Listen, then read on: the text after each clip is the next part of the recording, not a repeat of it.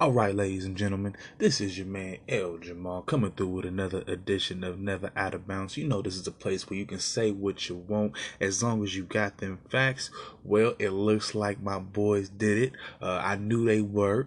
Uh, if you don't know who I'm talking about, I'm talking about my Blazers. We're going to get everything started on some NBA uh, talk tonight. I'm working on a big story for my Word on the Street for, for my next episode. I might put that out tomorrow, just depending on uh, how far I can get with everything else. Uh, but there's a major story that I wanted to work on there. So I'm going to take a take a break on that for tonight. Uh, but we're going to start everything off, like I said, with the NBA playoffs. Of course, we had some game sevens for these uh, conference semifinals. I wanted to talk about my my boys, my Blazers, of course, uh, they got it done. I'm gonna go over the Eastern Conference as well. Uh, but let's get right into this these, uh, this Blazer matchup with the Nuggets. Of course, uh, we needed seven games. Uh, we you know, we had to go through the elements. I'm pretty sure that game five blowout uh, was due to the elements, or I'm sorry, that game four blowout was due uh, just to us being out of gas, that altitude. I gotta chalk it up uh, to to just the Denver elements. Uh, but outside of that, um, Jokic, he is definitely the truth. I think this team, this Nuggets team, uh, outside of may, maybe making a move um, maybe on Paul Millsap, who did put up some quality numbers. Uh, maybe seeing if you can get a solid veteran wing uh, that might be available in the offseason just to give y'all an extra boost, maybe. Uh, but I think that team, as is, is is really solid. Uh, I think, like I said, you got Joker, one of the best players in the league right now, the best big man, of course. Uh, nobody is matching him on both ends of the floor. Again, at least at the big man position, at the center position. Uh, overall, they're they're trying to hype him up as the very best player. I cannot say that. Uh, he definitely balls out really hard. Uh, you got Kevin Durant to to contend with with that title, and really my personal best player that nobody you know gives any type of love to, at least still now, till now, uh, is Steph Curry. He's really underrated. Uh, I think he's been outshining a lot of people for a very long time, and he really hasn't gotten his due. And this is coming from a non-Warrior fan, but Again, I digress back to this series. I think Portland played a hell of a game. Uh, they were able to get it done. Of course, the big story here is CJ McCollum, uh, 37 points, nine rebounds. Uh, he also got a also got a couple assists in there as well. Uh, Dame did not perform as strongly in this game. He only had 13 points, but he did get 10, 10 rebounds. So he did uh, get a double double, and he almost had a triple double, a solid triple double. He had eight assists. So again, he did not show in the scoring show up in the scoring department, but he did come up in other ways, and he did get a crucial three uh, down uh, in the end of the game, uh, near the end of the game, just to kind of extend that lead. Another story that I wanted to, uh, another player that I wanted to point out, at least from the Blazers side, uh, that showed up was Evan Turner. Uh, he happened to show up and gets 14 points out of nowhere. he's been a lot, well, not necessarily a factor really in any games, really in any series, either that in, in this series, the this series in the semifinals or even the first round with the Thunder really hasn't been a factor. But uh, to show up uh, uh, yesterday and get us 14 coming off the bench in the crucial moments of the game, I I, I don't I. I I'm a flabbergasted. Again, uh, this team is finding new ways to uh, to amaze me and surprise even me. I've always been the one to say their Achilles heel has been to win on the road, uh, but they did it. Uh, again, I've even said that uh, this team uh, was not giving us any type of lit up. Uh, Jamal Murray, of course, uh, like I said, he performed very well throughout the series. Uh, in that game seven, he did end up getting 17 points, six rebounds. he also had five assists as well. Gary Harris also made a good account uh, count of himself as well, uh, getting about 15 points. And of course, Jokic, he had 29 points and 13 rebounds. So again, this team has all the play, uh, has all the pieces in play uh, to be a, a, a, championship contender. They've gone uh, really deep uh, in their first real year together. Uh, I think maybe you can move Will Barton in, at some point in the offseason again. Uh, maybe attract another uh, solid wing, maybe. But I like the makeup of this team. Um, at least of the Nuggets, they're looking to challenge in the future. Uh, but for the Blazers, they're moving on to fight another day. Uh, this is interesting because, of course, Uh, the, the Warriors play in my, uh, the, you know, in Northern California. I'm living in Northern California. Uh, so this poses a different, this poses a real, uh, situation for me. Uh, Portland has, you know, has really in my opinion really still being slept on in my opinion. Uh there's a lot we can get done. There's a lot of pieces that people are overlooking. Um there's matchups that we've been exploiting. There's matchups that we didn't know that we could exploit uh that were being exploited that that have been exploited throughout the series. Uh again without steph without uh with with steph having an injured hand uh with with KD out at least a game we could probably still win an Oracle. Uh, we definitely would have to win at home. I don't think Golden State can just sweep us in Portland. Uh, I'm looking at a very interesting seven game series. Um, of course, my heart would want to go with Portland, uh, but again, I can understand where everybody's saying that Golden State is the favorite, regardless of of KD being injured, regardless of people being banged up. You know and i could see that because they have not lost yet. So i i can understand that. I can agree i can see where people will be coming from. Um but again uh, i think the margin of error this year has been very close for the Warriors. Uh, there's been there's we've seen them basically sweep the playoffs up until uh, uh you know for a certain amount of time. Uh, we've seen them, yeah, we've we basically seen uh, seen them sweep playoff series. Uh, we've you know we haven't really seen them struggle as much as we think we've seen them struggle a little bit, uh, more so in the the first round with the Clippers, uh, as opposed to really with the the Rockets. I, don't get me wrong, I think the Rockets are a really solid team, uh, but they're a team I finally kind of well, it, it, came it came clear to me um, watching this morning. I was watching a little bit of Colin Cowherd and um, uh, um, Colin Cowherd, and they're basically breaking these guys down in the Rockets, and it makes a lot of sense. They're really analytics guys. They're numbers. They're numbers driven. I call it fantasy basketball. They're really concerned about you know making threes and making you know high percentage shots. I again i i've always had a problem uh, with how they run their offense. They run it too um too it's too one person oriented in terms of what uh the, the, the rockets do. Too james harden heavy. When he's hot you know sure they have a chance. If he struggles, they're not in the game. Uh, they don't really ha- they don't get a lot of production from Chris Paul. We really watched him age throughout the series. I think the the series uh, was a little bit was a lot easier for the Warriors uh, than the Clippers series, and I think Portland poses a much more a much greater challenge than even Houston and the Clippers because we actually have players that have showed up you know, at some point throughout the playoffs. Uh, you've had moments from Zach Collins, more than just one. Uh, you've had more. You've had more than just one moment from Rodney Hood. You can get a game winner from Rodney Hood. I de- I know for a fact you can get a game winner from Steph. You can get it from KD. You're gonna have your all stars, of course, when we can work them back in. They're they're hoping to God Boogie can play. We'll see. Uh, but I like Kanter against Bogut. Uh, I think Kanter can also uh, do some do some work against Draymond as well. That Draymond is not necessarily dynamic offensively. Uh, again, Portland runs deep. Uh, you can get you can get Seth Curry to get hot, the little brother to get hot. You can, like I said, you can get moments out of uh, Al, uh, Al Aminu. You can also get production out of Mo Harkless. So you can have five All Stars, sure, but we have two. We have two of the best guards in the league. One of the best guard tanners in the league. Uh, next to you guys, I'll say a close second. If you got 1A, 1B, we'll definitely see that in the finals. We're going to see that matchup, of course, in the finals.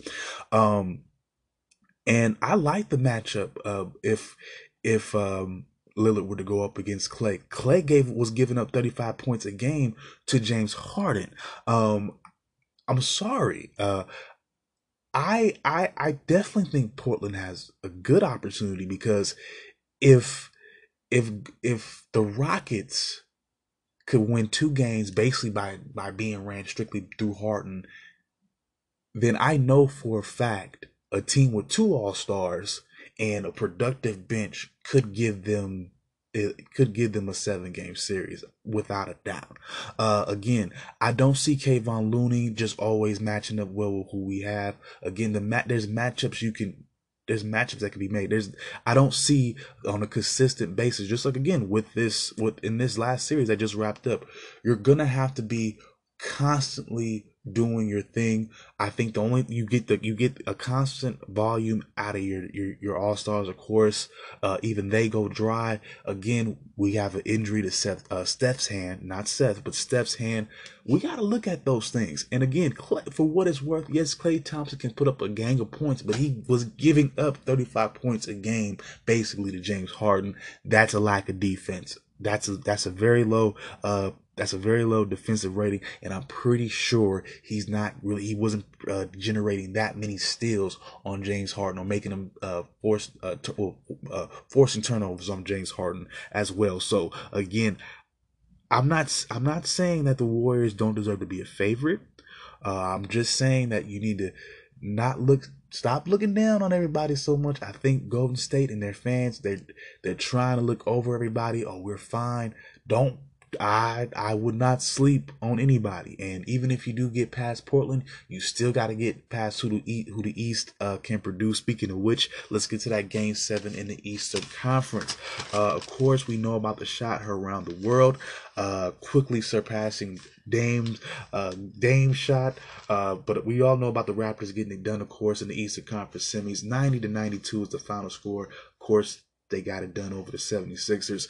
Uh, for Kawhi, he had 41 points in that game seven, eight rebounds, and also three assists. He had 240 points in that entire series. That is the that is an NBA record, folks. So he balled the F out. Uh, he had good fun out there, and he was able to get it done. That's all that matters. Serge Ibaka also got 17 points and 8 rebounds. Embiid uh, was no slouch as well. Uh, he was able to get uh, 21 points and 11 rebounds. JJ Redick also got 17 points and 4 rebounds. And all and once again, uh, the 76ers make a, a, a, second round exit in the playoffs. Um, for them, I think the big question is yeah, what what is next for them? Uh, I heard that I heard, I'm hearing through the grapevine. I don't know how you know how uh, serious this is but of course you know the analysts they make their predictions uh you know there's a movement that Joel and Embiid needs to be traded and so on and so forth I'm not pushing the gun for that just yet. I like the makeup of this team. This team is going to get you places. Uh, that's going to get you to the playoffs. I think, uh, for one, Ben Simmons needs to, needs to develop a jump shot. And again, I still think he needs to develop some real point guard skills. He needs to be an all around playmaker. Uh, he can really do a better job of getting into a lot of these scores. And again, maybe you don't want to re sign Tobias Harris to a long term or a massive contract. Maybe you might, might want to find some more value shooters. I don't know. Uh, but you definitely need some more production offensively. And uh, for what it's worth, he played pretty solid. They played pretty solid solid defense. Uh, it's just Kawhi just had one of those, you know, those epic shots. And he just had a monster game in general on his end. Uh, but again, nobody else really balled out on that Raptors squad. Again, I knew for a fact that, uh, you know, Philly had what it what it took to, to keep that series competitive, and they sure enough did. Uh, I I just think that they're missing just one thing. I'm not too sure what it is right now. Maybe maybe it is for them. Maybe it's just time to mesh together. Uh, Joel Embiid needs needs some time to just really rehab. You need to give Ben Simmons a really another good off season to uh, improve on his jump shot and his playmaking abilities. And maybe with some more time, I say give it one more season. Let's see how they ride one more season if they finish at near the top of, of the conference, then you know you did a good job. We'll just be looking to see how well they do in the playoffs.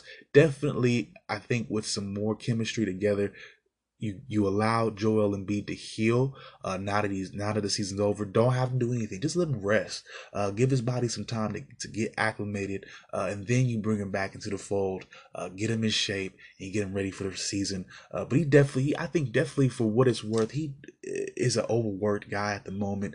Uh, he was fighting through some viruses, stomach viruses or whatever throughout the series, sickness, all type of sicknesses.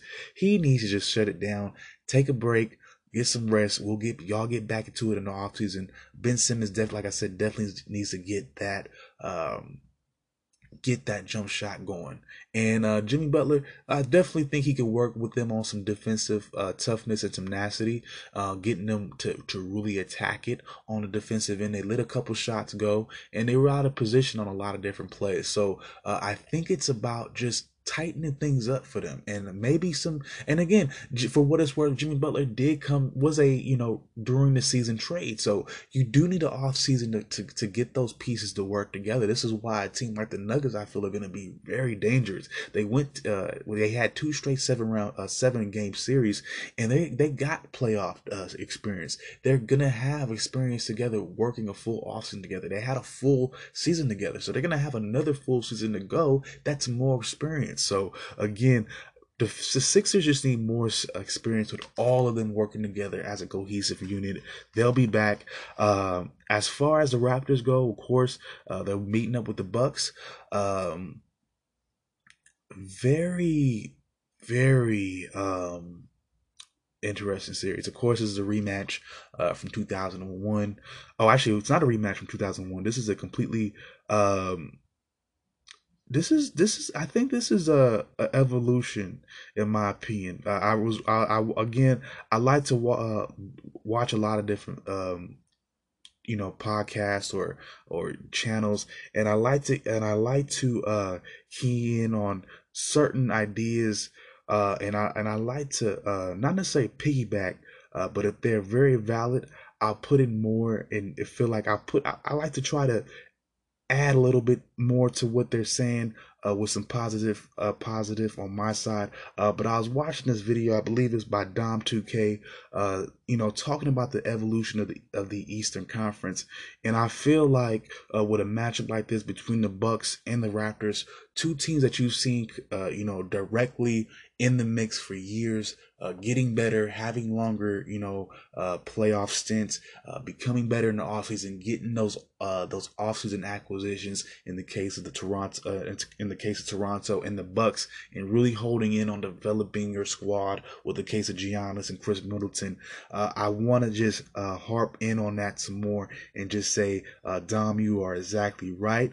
I feel as though these teams have been putting in a lot of work since about 2013 2014 they've always kind of been the mix even the 76ers as well. Uh, they you know they've had their own process as well. But now you're just starting to see those fruits come to fruition. Lebron is gone. He left cleveland. Uh, there's a vacuum now but of course it's being filled up by solid uh, contenders teams like the 76ers, even the sex, the, uh, the Celtics, because of what they've been able to do the, the, the season before. Yes, they took an early uh, exit, but again, that's a back. They're back to back in the playoffs. They're they're developing that pedigree.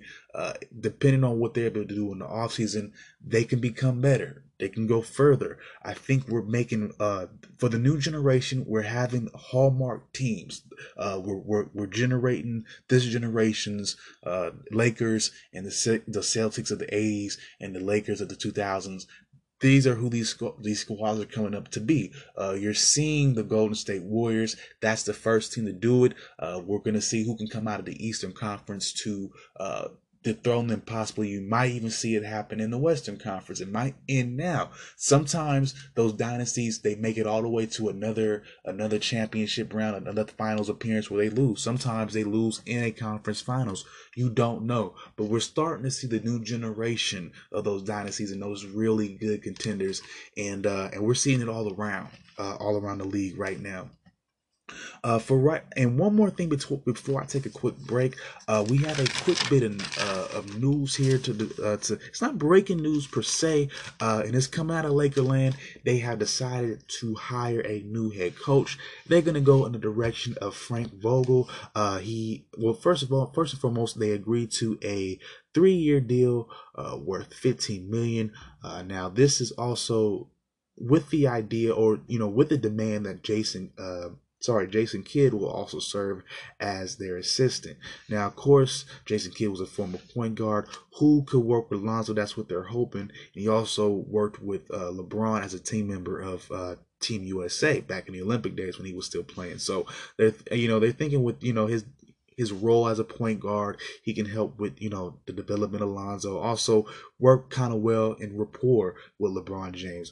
Also, uh, just a little bit more info about Frank Vogel. He is a def- defensive minded head coach. Uh, he did uh, previously coach. Uh, he's been coaching for about eight years. He's been uh, out of work for the past year or so, uh, but he has an overall record of 250, 250 and 181. Like I said, over a period of eight years, coaching in Indiana and Orlando. And he does have two Eastern Conference Finals appearances. He did up, he did end up losing to LeBron, so there you go. He has some experience with LeBron. Uh, but again, how do I feel about it? I think it's an okay signing. Uh, they definitely needed they well, they definitely struggled on defense last year. Again, I don't think this is the flashiest pick you can have. Uh, but again, their two initial targets, they decided they didn't want to, you know, mess with them. They didn't want to fuck with the Lakers. So I don't know why. What's going on in Lakerland? Somebody explain to me. I'm not necessarily all hands on in with that organization, uh, but. Uh, there, there was some drama here. I feel uh, again they wanted Tyronn Lue at least on you know, LeBron's people wanted Tyronn Lue.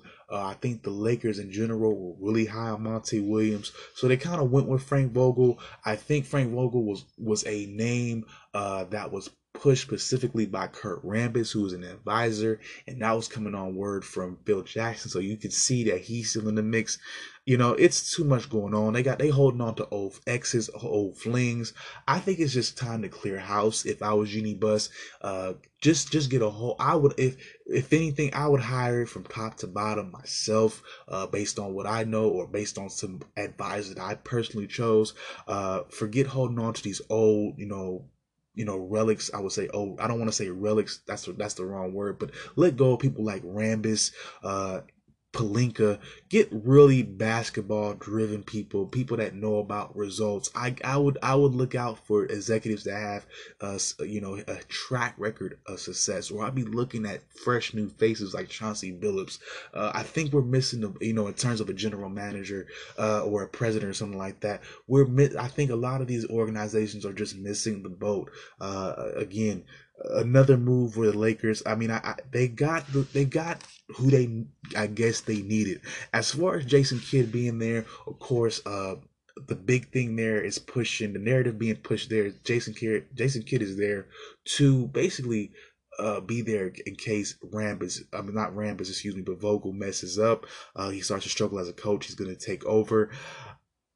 I'm not a big fan of Jason Kidd as a head coach either. Did you did you, do you know his record with the Bucks? It's not very good. They did not make the playoffs. Uh, about him being a player developing type of guy, great on the defensive end, uh, but offensively, we know that he was an average player at best. He passed the ball a lot. Uh, but again, Lonzo already had pretty solid defensive skills. His development was going to be his offensive game. So again, with an offensive head, with a defensive minded head coach and a, and a defensive minded assistant coach, there's no balance. I don't see exactly where they hit the mark here. To be honest with you, they just kind of got the name that they figured that they could get. I don't, I don't know what to say about these guys. I think it's a dumpster fire. I don't want to say it but they're dumpster fire. Uh, but I'm gonna take a quick break, y'all, and when I come back, uh, I had a special treat for you guys. Uh, of course, I wanted to do things uh, related to the numbers five and eight because, of course, I started my podcast on May the eighth. So, in lieu of my one year, uh, in, well, it, because of my one year celebration, I wanted to share with you guys because it's NBA playoff time.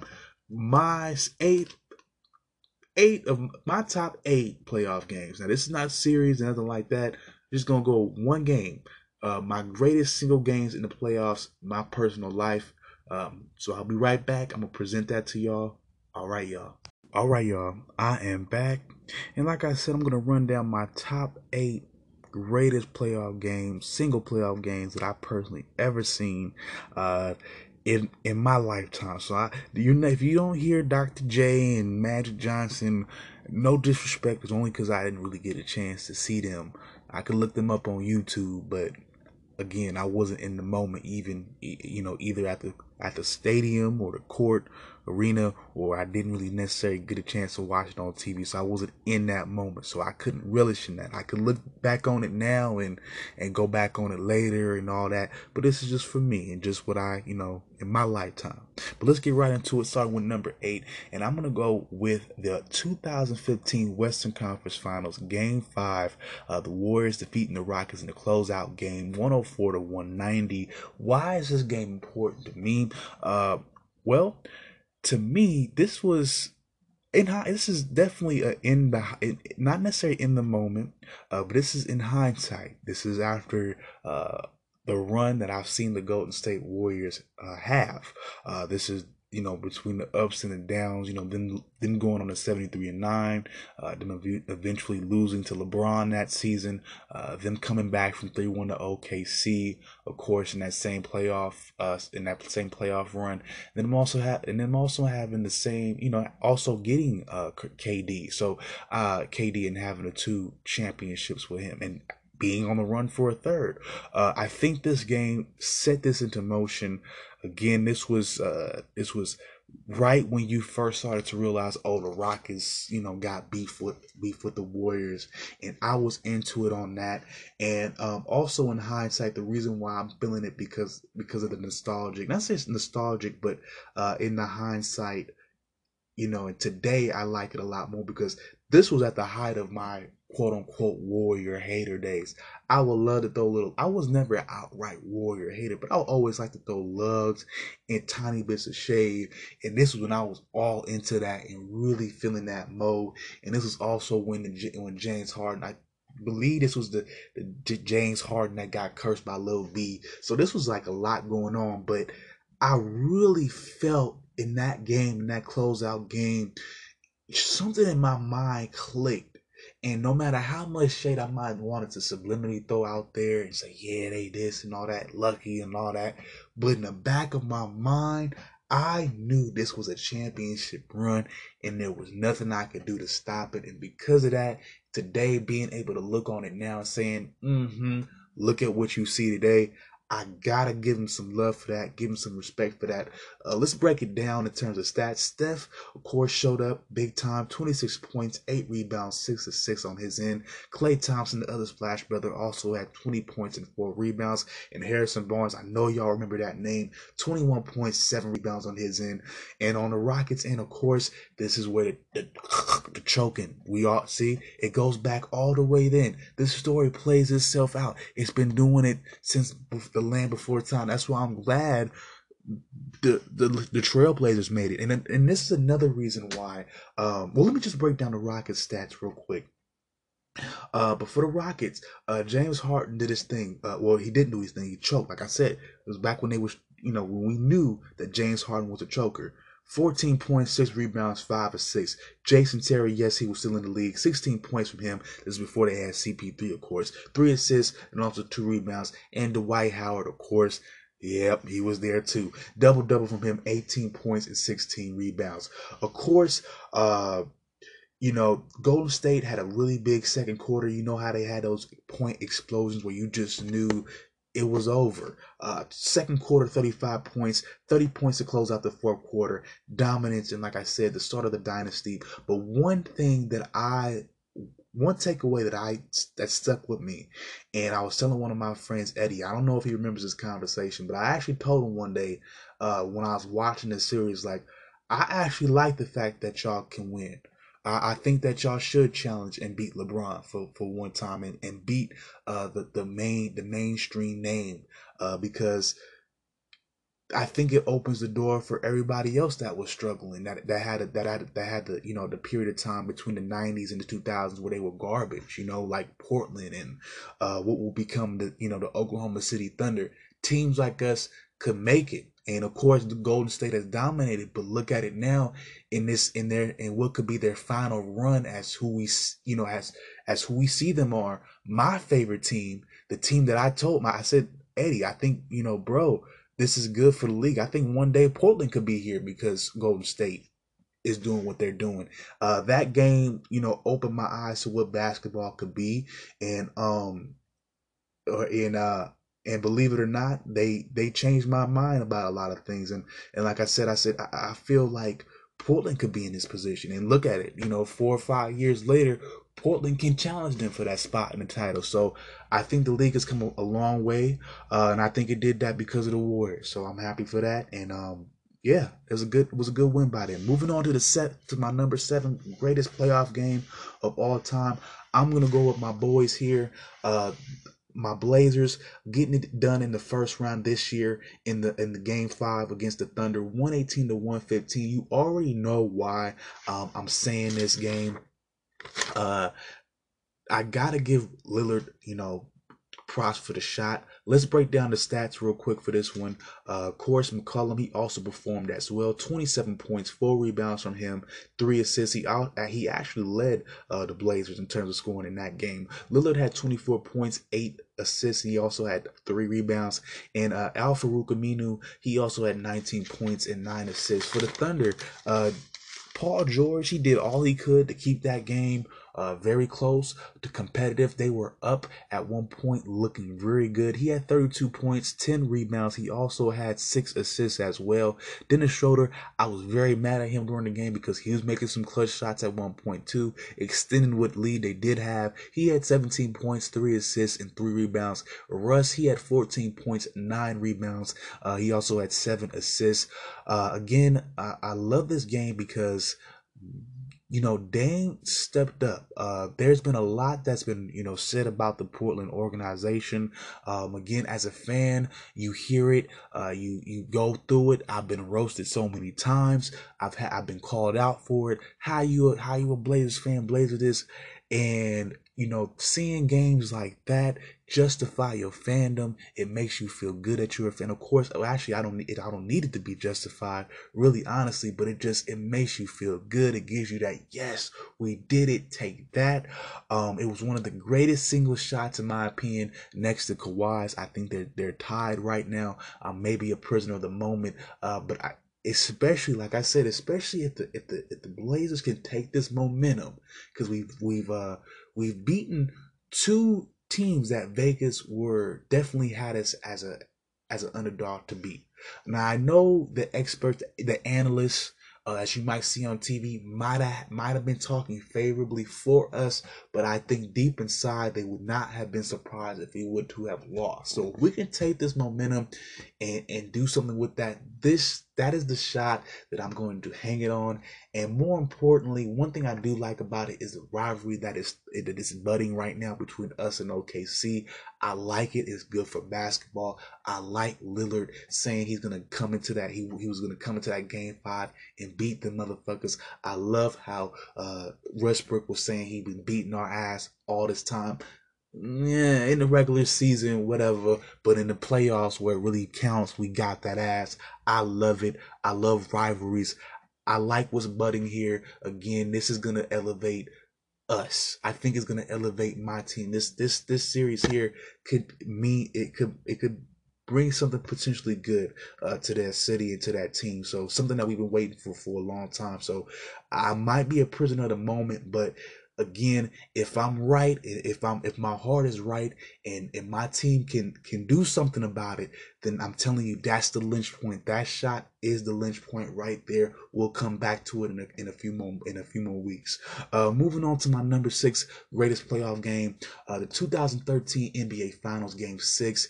Uh we already know about this one Let's break it down. Let's break down the stats real quick. For the Spurs, of course, Kawhi is still there. He got 22 points, 11 rebounds, and three steals. Duncan also did his thing, got a really good double double here. 30 points. He also got 17 rebounds. And Parker, he was around as well and still putting up some good numbers. 19 points uh, from him, eight re- uh, eight assists. Excuse me. He also had a couple rebounds for the Heat. Uh, LeBron, uh, he uh, stepped up, got 32 points, 10 rebounds, and also 11 assists. Mario Chalmers, he had 20 points and as well at yeah, out of nowhere. And Dwyane Wade, he had 14 points and, and three rebounds. And uh, I'm sorry, four rebounds and two assists. And the biggest story we already know is the Ray Allen clutch shot. Ray Allen hits the clutch three in overtime. 100 to 103 is the final score. Again, you know, it there was a game. This was a game that could have went either way, and it definitely was um, a, a, deciding game in the series. Um, what you got uh, from LeBron was some of his best work, but then you also saw Tim Duncan turning back the clock. You also got Parker putting up points as well, being a factor. Kawhi emerging to be the player that we see him today. Even Chalmers getting in on the action. Now Wade didn't have a good game, great game either, and neither did Ray Allen shooting the ball, but you know when it all came to when it all came down to it uh, the shot was made and it pushed him over the top and um again it uh, you know buzzer beaters are just amazing because it's final it's over there is it's it's nothing to come back from you know just like what, what Dame was able to do you know that game could have went to overtime if he missed it but you know, he's confident. He doesn't want to take that chance, just like Ray Allen. You know, again, he's struggling, but again, he's a three point shooter. He knows he's going to get it. Why not try? Bang!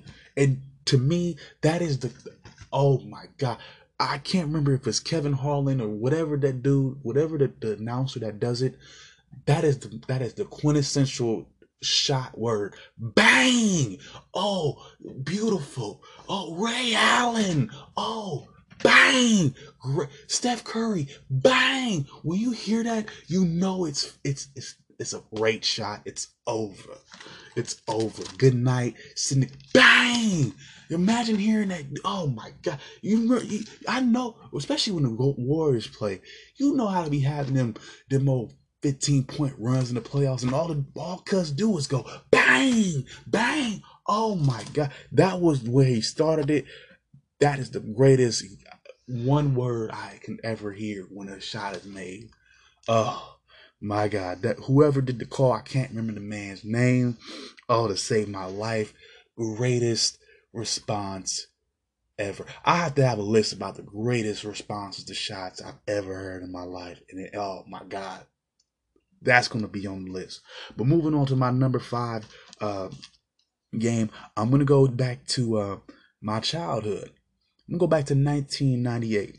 NBA Finals Game 6. The Bulls get it done against the Jazz. 87 to 86. This game is significant uh, because this is my last uh, real memory that I can really fluidly say that I have a Michael Jordan. I was born in 91. Uh, so I, it took me a while, you know, I wasn't, you know, all into, you know, everything right away. Of course, you're a baby and all that. So in his, and when he, when he first started winning titles, the first year he won a title, I was born. So I really didn't, I really wasn't, uh, catching basketball till about first grade, first, second grade. So that would put me maybe even second grade. So that puts me right here at this point in time. And um, let's talk about the points real quick. Let's talk about the stats real quick. MJ got 45 points, four steals. Toni Kukoc, uh, the only real scorer, other scorer on that squad that night, 15 points, four assists. He also got three rebounds. As for the Jazz, Karl Malone put up 31 points, 11 rebounds, and seven assists, and Jeff Hornacek got 17. I think this game, I mean, I felt always felt this game was significant because again, like I said, this was my last memory, really clear memory of Michael Jordan. And all I remember is him performing at the highest of his abilities. All I remember was him making just literally every shot. Uh, and this is where you get the word hero ball. And, and, again, this is the only single player that I could just see just dominating, you know, by itself like that and still getting success. Uh, never seen a performance like that before by a single uh, player uh, per se. And just Karl Malone's just attitude after that uh, really turned me off. Uh, turned me off, you know, to him as a player. I just never was into him. Uh, again, uh, he made he missed a couple clutch shots. You know, he just kind of was nonchalant about it. I said, bro, you ain't got no hunger. You ain't got no real heart like that. I saw him try to piggyback off the Lakers, and I'm glad he didn't get that title because I don't think he deserved it. Uh, he didn't show up in '98 to really challenge the Bulls, so he did just get. You don't just get to piggyback off the Lakers in 2004. So I'm glad he didn't get it then. And um, yeah, the mailman did not deliver on that Sunday. Moving on to number four, uh, we're to back, we're to dial up, uh, go a little bit into the future 2015 to be exact. We're going to go to the Eastern Conference semifinals, game three. Uh, the Bulls get the best of the Cavs here. 99 to 96 is the final score there. Uh, D Rose led uh, led everybody in terms of scoring 30 points, 7 rebounds. He also had 7 assists. Jimmy Butler had 20 points, 8 rebounds. Uh, he also put up 7 uh, 7 rebounds. He also had 5 steals as well. For LeBron, he had 27 points, 8 rebounds, and 14 assists. God damn. And as as for Kyrie, I think this was probably a, a factor in that game here. 11 points from him, four rebounds and two assists. This one came down to one of those last shots. Again, great, uh, not necessarily great shot selection from Derrick Rose. He is somewhat of a three point shooter, not necessarily effective like a Dame Lillard who can just take it up from anywhere, who knew really his limits and where his range is at. Uh, just just one of those chuck 'em up shots. Did not want to take the game into overtime. Uh, they had their home crowd behind their side. Uh, and just and just the way you know you watch a shot go in and you watch the camera and you watch how it pans over to Derrick Rose that's one of those moments. He has a stone face he's shaking and everybody is around him is is excited. Uh, again they didn't win the series but they did go up 2 to 1 and it, and this was right when LeBron first came back to Cleveland and it looked like this series they might be in some trouble. So just for what it was able to do put put LeBron on his back a little bit you know, ignite him a little bit. And just because I like, you know, it's I love Derrick Rose as you know dynamic a player as he was, and he tries to be still in this in this day and age, uh, despite all his in, his injuries. Uh, you know, and this just harks back. You know, he had a 50 point game last season, and a game, you know, games like those make you think about a game like this and the game three, you know, Eastern Conference Finals. You know, at home and he just steps up and makes a really good shot. You also see Jimmy Butler emerging here, uh, becoming a really good defensive stalwart. Five steals in that game. Uh, so really good basketball from from D Rose. Good to uh, you know I like you know his shining moments. He was a really good player uh, in his prime, and he could have really been something great had it not been for those injuries, just taking taking a lot of years out of him. And we're going to move on uh, to number three. We're going to go to the 2001 Eastern Conference Finals. Uh, this one is a game six. 76ers beat the Bucks 110 to 111 here. The big story, of course, is AI. He had 46 points, uh, just all over the place, doing every anything and everything to put his team uh, in the NBA Finals. Uh, really putting himself on the mark. He was scoring inside, outside. He went five or nine from the three point line. Really good, especially because his next well, the only other person to score in double digits was Aaron McKie, and he only had 12 points and 9 assists. Uh, but again, AI put the team in the city on his back. This was back when everybody was feeling him, and it was just a movement. It was really, you had to be, it was one of those in the moment, in the time, in the basketball, you know, in general, not just a, a, a 76ers fan. This is what I like about a lot of the, the, the games that I put here. I'm not a fan necessarily of all these teams, you know, per se. I'm not a fan of the Spurs per se, but I like what they were able to do in the moments that they were able to create. Again, I'm not a fan of the Warriors, but I liked what they were able to do in 2015. They, you know, they, you know, they forced me to respect them, and I do. I won't talk down on them, but I'm definitely not going to root against my team and say they're going to beat some losers. I'm not going to say that, but I got respect for y'all. Okay, Warrior fans, I got respect for you, but I'll never put Portland down. Okay, I'm never gonna do it, so don't expect it. Okay, I'm gonna ride or die. Anyways, we're gonna move on. The uh, uh, for the Bucks, Ray Allen also did this thing. He had four points, four assists, three three steals. This game was somewhat controversial, but you know what? Again, Allen Iverson was the man back in the day. He got a lot of us brothers into basketball. He mixed in the, the hip hop with everything, made it urban, made it made it good, made it fun, made it made it playground, um, made it a little street for what it was.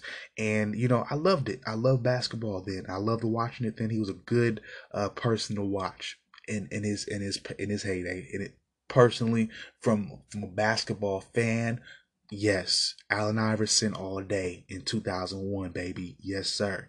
Uh, moving on to number two. Uh, this is where it's getting deeper, a little bit more nostalgic. Not necessarily this. This one is actually nostalgic for me, uh, personally. 2004 NBA Finals Game Five. Uh, Detroit uh, gets it done in a gentleman's sweep of the Lakers. Uh, 100 to 87 is the final score there. I love this game. And I'll tell you why. I have always, I'm sorry, at least until now, I've learned to not be so negative. I'm learning as an adult. You don't, you don't have to be so negative. You don't have to be the quote unquote hater, whatever. But I hated Kobe Bryant and I hated the 2000, the early 2000s Lakers uh, especially for what they did to Portland in the conference finals in 2000 and what happened with the Kings, another team that I really enjoyed watching in the early 2000s. I really was over Kobe Bryant. I didn't care for LA. I loved to visit LA, but I was done with Laker fever. I was done. Matter of fact, I didn't even like to go to LA. I'd rather go to Rat Magic Mountain. I didn't like to go to LA at one point in time. I did not like the Lakers. You could not do it. I knew the fix was in. I, they was cheating. I did not like them. So it was good to see them get knocked down so many pegs. And I didn't care about the drama. I didn't care about I didn't care about what Kobe was going through. I didn't care about the beef between him and Shaq. I thought it was beautiful. I loved watching that team basically be demolished on national TV for the amount of four games. Because that the, the, four games that they that they lost the four games that, that detroit won weren't really that close. You had one game where the lakers put up 68 points. Okay? Okay they gentlemen sweep them Kobe, supposed to be so great, so awesome, got basically got swept by Detroit and no all stars. Let's break down the stats, though. Kobe, he got 24 points, 4 assists, 3 rebounds. Uh, Shaq, he had 20 points, 8 rebounds for the Pistons, Rip Hamilton had 21 points, three rebounds, four assists. Ben Wallace even showed up on the offensive points, offensive end, 18 points, 22 rebounds. Tayshaun Prince, I know y'all remember that name, my folks. That was that's my age. 17 points, 10 rebounds there. Really solid cat coming from the small forward position. Underrated. He showed up in this finals. All of them did. Even Rasheed dude and this is funny and I, and this is why this game is really that great to me because the final score 100 is is is really crazy because if you look at this team's run and what you will always hear about this team is defense defense defense they were putting up 90 points a game on the Lakers in this series, brah. In this final closeout game, they put up a hundred points. Imagine that. The defensive team putting up a hundred points on somebody. And this is coming from the same team that in the game seven of that of their Eastern Conference finals against the uh the, the, the Pacers, that final score, if I'm not mistaken, was 68 to 65. So you went from that to basically averaging almost 100 points throughout the finals versus the Lakers, and you close them out with 100 in game five? Yeah, bruh. You get you get mad props. Greatest finals run I've ever seen. Um, again, it's one of those victories that make you think, man, maybe my team can do it. Maybe my team. I loved it. I loved it.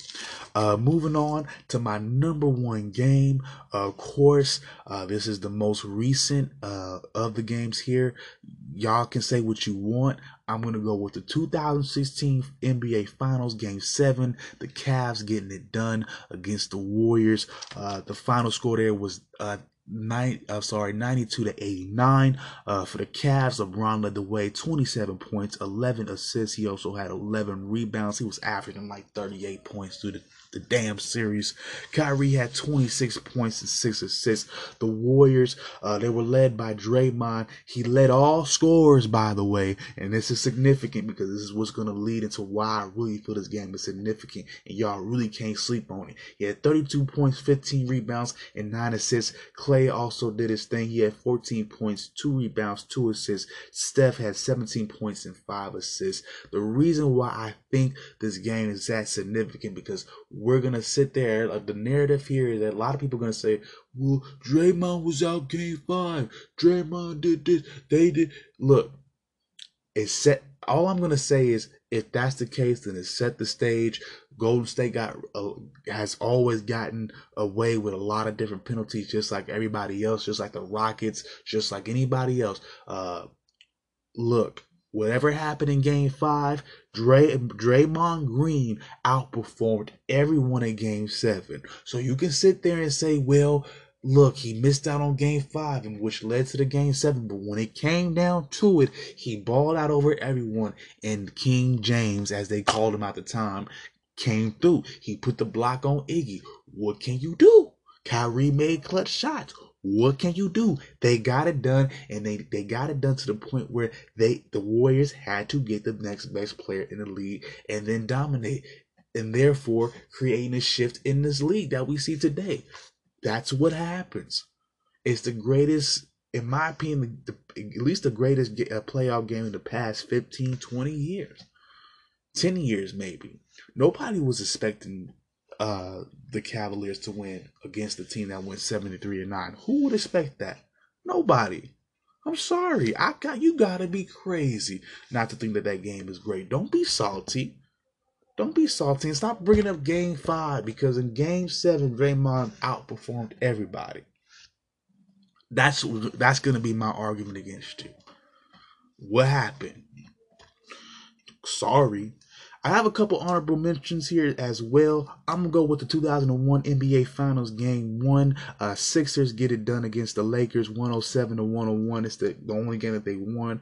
But the big thing here, of course, is AI balling out. He had 48 points, led that team uh, back. They were down at least by 16 at one point, something like that, maybe even more. Uh, but he definitely brought them back, brought them back to a solid a really game one win. Unfortunately, it only got one, but it was a really good explosion from him again. The Allen Iverson factor works so much here. And uh, again, I'm have to go with something from this year again. 2019 NBA uh, Eastern Conference Finals, semifinals, excuse me, Game Seven. Kawhi putting up the 41 points, first Game Seven game winner ever. And I think the biggest impact for me, the biggest reason why I put this here is because I got a chance to see the commentary from different languages. That's what, you know, ESPN will do. It likes to make everything worldwide and represent those cultures. Um, and I like the commentary. I like the fact that there was so much excitement and so much joy and so much thrill coming from these commentators from all these different languages. Uh, I heard it being called in Argentinian. I heard it be so basically Spanish. I heard it being called uh, the play being called in uh, in Chinese, I believe Korean as well. The excitement, the pure joy, the pure fandom that you can hear in these guys' voice, and you're like, man, they're crazy over these guys that we're we're watching at home. I love it. I love the world connection. Um, I loving. I'm loving what um what Kawhi did. I heard it in French. They was going incredible, incredible. Oh my God. Oh oui. Oh incredible. Oh my God. That's amazing. That that to me, um, to have that worldwide connection is is dope. And uh, coming from somebody like Kawhi, who's not necessarily vocal, that's that's how you do it. That's how you do it, brother. All right, I'm gonna take another quick break, and when I come back, I'm gonna get into some MLB action. We're gonna run through tonight's action as well as through the standings. And uh, tonight, I'm gonna wrap everything up with a review. I'm gonna be reviewing a cult classic, uh, Life, y'all. Yeah, yeah, an old hood favorite. We're gonna come back to that one. All right, y'all. All right, y'all, we are back. And like I said, I'll be going over some MLB action. I'll be going over the scores from today. We're going to start off in the National League. The Phillies were able to get it done against the Brewers, 7 to 4. Uh, for the Brewers, they got their production mostly from center fielder Lorenzo Cain today.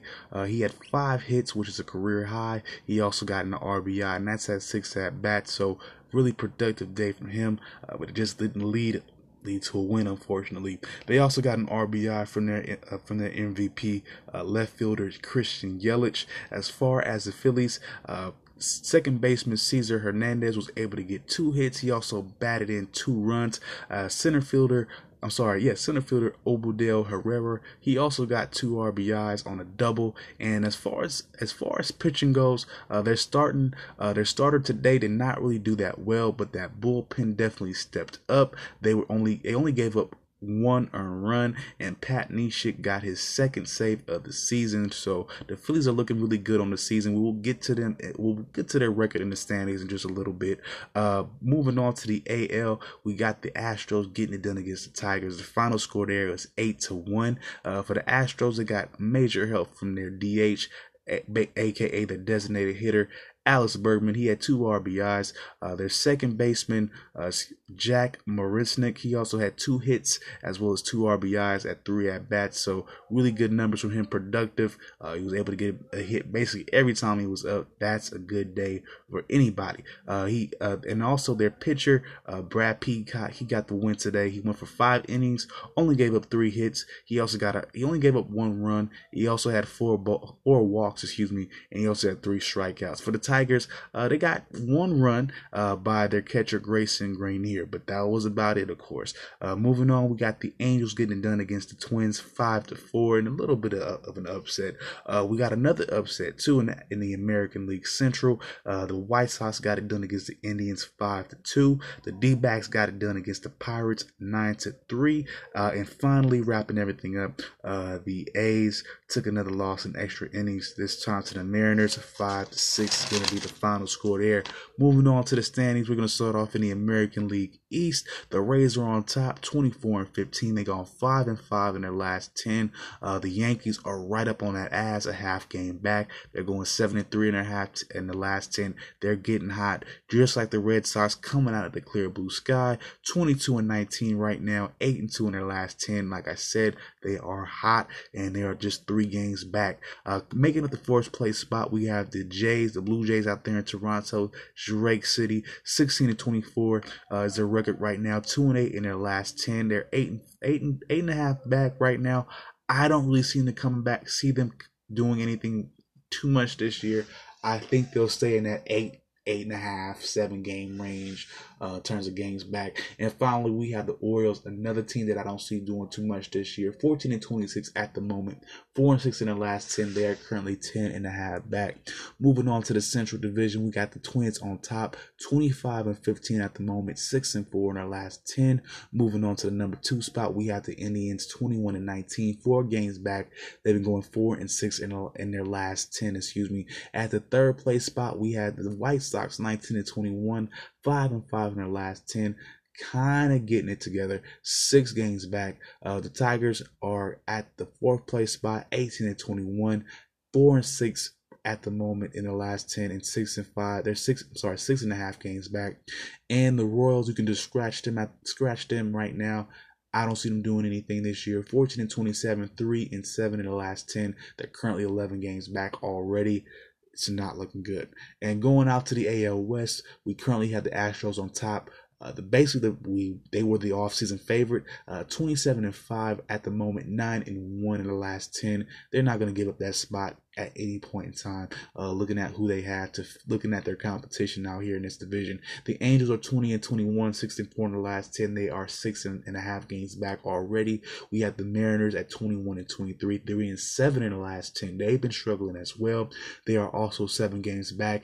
At the fourth place spot, we have the Rangers at 17 and 21, three and seven in their last 10. They are eight games back. And bringing up the, re- the rear here are the A's. Unfortunately, my favorite team, 19 and 24, five and five in their last 10, and they're eight and a half games back. I really don't uh, know what to say yeah, we have basically the same makeup, uh, the same roster we have last year. Just not getting it done.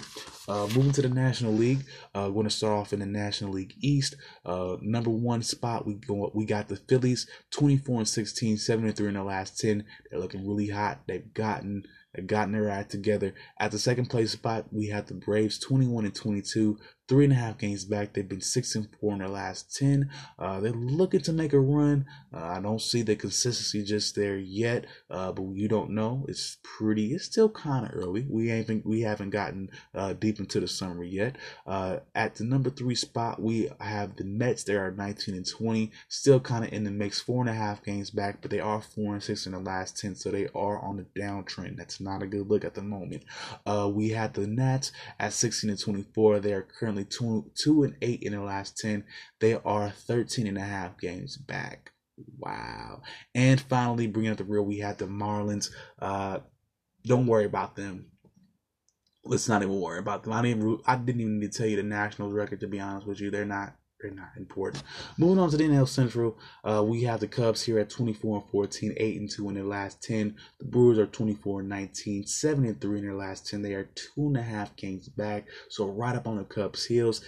This is pretty much how the division is going to go. You also have the Cardinals in the mix as well two, 22 and 19, 2 and 8 in their last 10.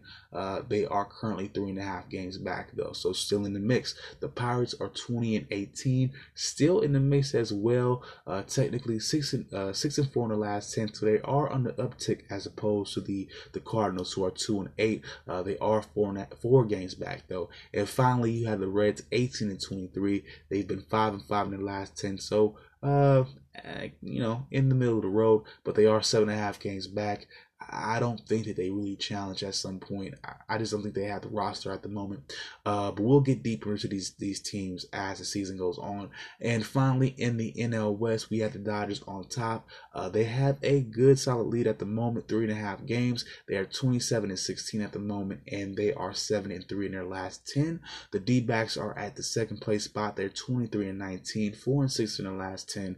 At the third place spot, Manny Machado is keeping the D-backs. I'm sorry the Padres uh, in the mix. Surprisingly, I mean, I'm not too surprised, but I'm glad to see that they've they've turned it around. They've been one of the suckier franchises uh, the past few years, but they are currently third place in the NL West, 22 and 19, 5 and 5 in the last 10, and they are four games back. And the Rockies are at fourth place, 19 and 21, 6 and 4 in their last 10, and they are six and a half games back. And finally, you have the Giants, they're 17 and 23, garbage, 5 and 5 in the last 10, 8 and 5 uh, game, eight and a half games back, excuse me.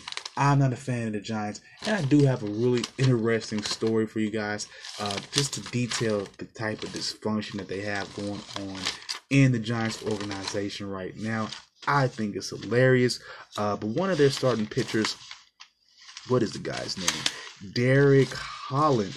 Uh, recently, um, oh, now where's the story? Ah, yes, Derek Holland. Now he has currently been mad at the Giants executives and also the manager Bruce Bochy. Uh, he claims he recently faked an in, uh, injury, and this is last week. But he was currently demoted to the bullpen, which is basically the backups, uh, the backup pitchers, after a loss. Uh, after a loss last week to the Reds, uh, he um, basically gave he well he had a really bad outing. Outing. He's been having some serious, uh, well, seriously bad outings recently. Uh, before that, he gave up seven runs in two and a half innings against uh, Colorado, and uh, he basically went on to say say this. And again, this is just the frustration, I guess, that they got going on right now across the water in San Francisco. But I love it. Again, I don't like the Giants, so I love it. I like to talk about it. Uh, but this is the quote coming from your boy himself. Uh, he goes, They keep changing a lot of things, and at the end of the day, I'm going to do whatever they ask me to do. Apparently, you didn't because you faked injury, so you couldn't play. So, no, it didn't make any sense. But the team president, Farhan Zaidi, is actually saying that the injury is actually real I don't know what to believe, but currently this season, Derek Holland, it doesn't really matter. He's one and four in his last uh, five starts, and he's currently pitching a 6.75 ERA, which is terrible. So, you know, everything's falling apart in Giants land. we can rot together, guys. with that note, I'm going to take another quick break and we're going to be wrapping everything up with my review. Like I said, I'll be going over our favorite ghetto cult classic, Life. I'll be right back, y'all. All right, y'all, I am back. I'm to wrap this up for tonight. And uh, like I said, I'm to talk about a really oldie but goodie. And uh, for those in my community we know this movie as life. This is one of our top. I know you might not have this ranked higher than Friday. You might not, you know, there might be a couple other, you know, black movies you might have a little bit higher, but this better be in your, the top five, top ten, really top five. You know what movie I'm talking about. We watched it a thousand times. This is life. This is our boys, Eddie Murphy, Martin Lawrence. In my opinion, this is a black national treasure. Just thinking back on it again um, I'm gonna break this one down. Actually, I'm gonna go to the nitty gritty with this one. I normally don't always give away synopsises and summaries and go into you know what it's all about and what's in it. But this time around, I'm gonna do it. This is a really good movie to me, and I think it's it's right that y'all know all about it. Let's go right ahead into it. Uh, basically, it's about two brothers. Uh, when I say two brothers, they're not related. my bad. Two uh two guys from Harlem, New York. Uh, their names are Rayford Gibson, of course, played by Eddie Murphy. You also got Mr. Claude Banks, uh, played by Martin Lawrence. Uh, now these are two totally different guys from two do- totally different walks of life. Uh, as as in terms of Rayford Gibson, uh, we know that uh, he's a he's a hustler. He's a he's somewhat of a con man. He gets down in the street a little bit. Uh, at the time in the 1930s, what all that consists of, running the numbers and all that, I don't know. You know he you know he do whatever. Uh, he grew up without well, his father died. We learned that a, a little bit later about him. Uh, but he he's a he's a he's a slick cat. You know, um, he always has a get rich quick scheme, and you kind of already see that in the beginning. You know, you see him, you know, um, setting the tone you know, you wearing that dress, girl hollering at the singers in the club, you know, uh, and you already know because he and uh and the cool part is you got Claude. He's supposed to be the straight man, and a one and good movie and, and a good movie like this. And one thing I will say that I liked about it is, you know, you you got the you got the the funny, laid back, slick type, which is Eddie Murphy, right? He's supposed to be playing Ray, and you got the straight man, you know, the the Claude Banks, who because he his character he's a banker. He's a you could say he's a goody two shoes. You know he you know well uh, well represented. He got the bow tie on. You know going taking his girl out to the to the you know to the dinner. You know for his first little paycheck from his new bank job that he's proud of. You know he you know he's a little square dude, but it's it's cool. Like you know I like that movie because they didn't really they really didn't they, they really didn't typecast him like that. They really didn't type him like that. They really didn't cast him like squarish, whatever. He was still cool. Like he was happy with his job at the bank. He was happy with you know putting on for his girl, taking his girl to the club, you know, to to enjoy you know his money together. You know, uh, his girl, you know, played by Sanaa Lathan. And I'll get deeper into this cast. And one thing that I will that I do love about this movie is the cast and it brought so many people that were relevant at the time and so many people that will be relevant later on into this movie. But first and foremost you know we're gonna start with one of the one of the characters here sanaa lathan. We already know about her. She was in the wood uh, the best man i believe. She went on to do all different types of things but in mainstream and not just black movie but mainstream as well and um, you know she plays Daisy. She plays uh, Claude Claude Banks's love interest, and you know, like I said, he's taking after the club. This is his first paycheck, you know, because he's that's his type. He's he's on the right the right hand side. You know, he got the little job. Like I said, the Ray is the left hand path. You know, he he out there in them streets. So they you know they they converge in the in the bathroom, and um, you know you know, Claude definitely coming off, you know, he comes off like the real point Dexter, you know, whatever. And uh well Ray had already saw him, you know, moving to the you know, coming to the bathroom, you know, he he saw him on his way there. This girl, Claude's girl didn't actually knock knock the drink on him. And so he he come into the bathroom, they meet up with each other and they bump in and, and here comes here comes Ray. Claude Banks. What's your name? Wait, wait. Well, first and foremost, you know, he come in there you know, don't I know you? Claude Banks. Didn't you go to didn't you go to uh Monroe? Monroe. Uh, Claude Banks goes, Nah, I went to Jefferson. At that point, Raiden already took his took his wallet, took his money, and to be honest, uh, Claude he ain't all that you know you know he ain't all that you know square as you think. He was already in debt to to Spanky. We'll get to Spanky in just a second. And this is where you get another one of your uh, one one thing about this movie is you had cameos in this movie as well uh, from all different types of people. But the first one, the first cameos you do see is your boy J. Arlen Jones, aka Candyman. So he coming there uh, right before right before Ray gets to Claude. Uh, him and another goon, they pat him down. They take his little twenty two dollars not bad.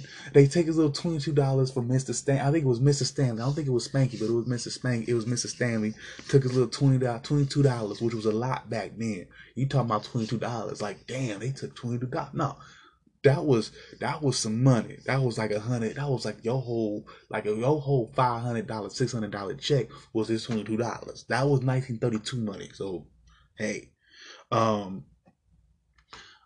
and um you know, they, you know, of course, now, now when when Ray bumps into him, Ray think is thinking he, you know, took his wallet.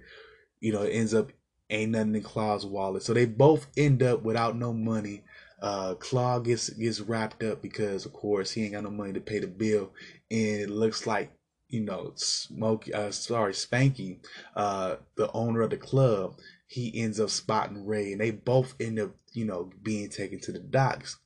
And uh, Spanky is playing none other than your OG, RIP, Rick James. So, you know, Ray tries to break it down to him. You know, he's like, man, I ain't mean to cross you like that, you know uh, he goes into, come on, man, you let me live, and then you know he got Claude in the background. They about to, they about to dump him in the water. He over there begging, and he's talking about there's rats down there. You know he's scary. So you, you know they played, you know they, you know both of them played their role pretty well.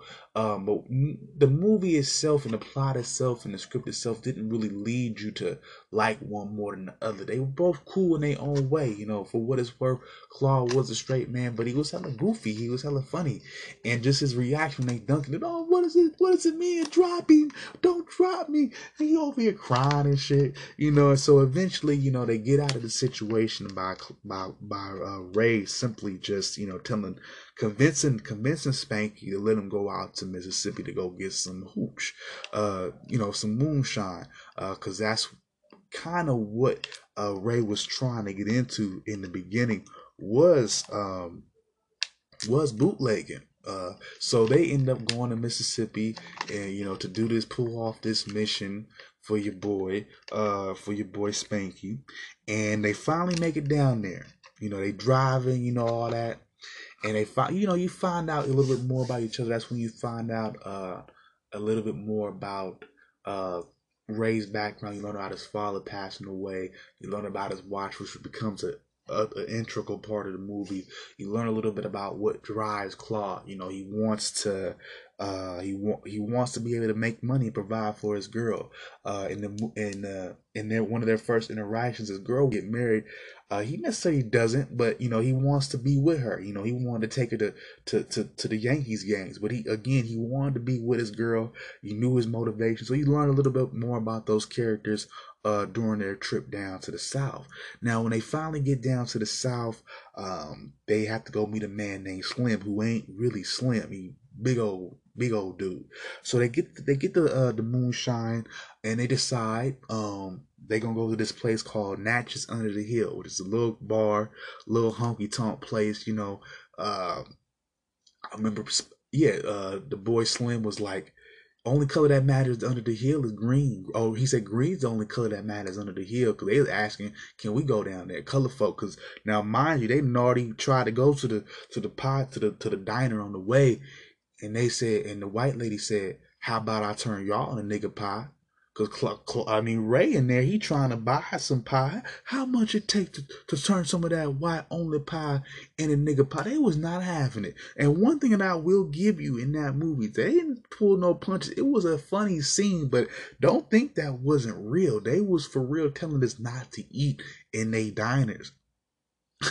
and this scene is another funny scene. You know, you got you got uh, your boy Mount uh, Martin is he's over there. Billy, ma'am, we want some pie. And they talking about the next town is 45 miles. 45 miles? I ain't driving for.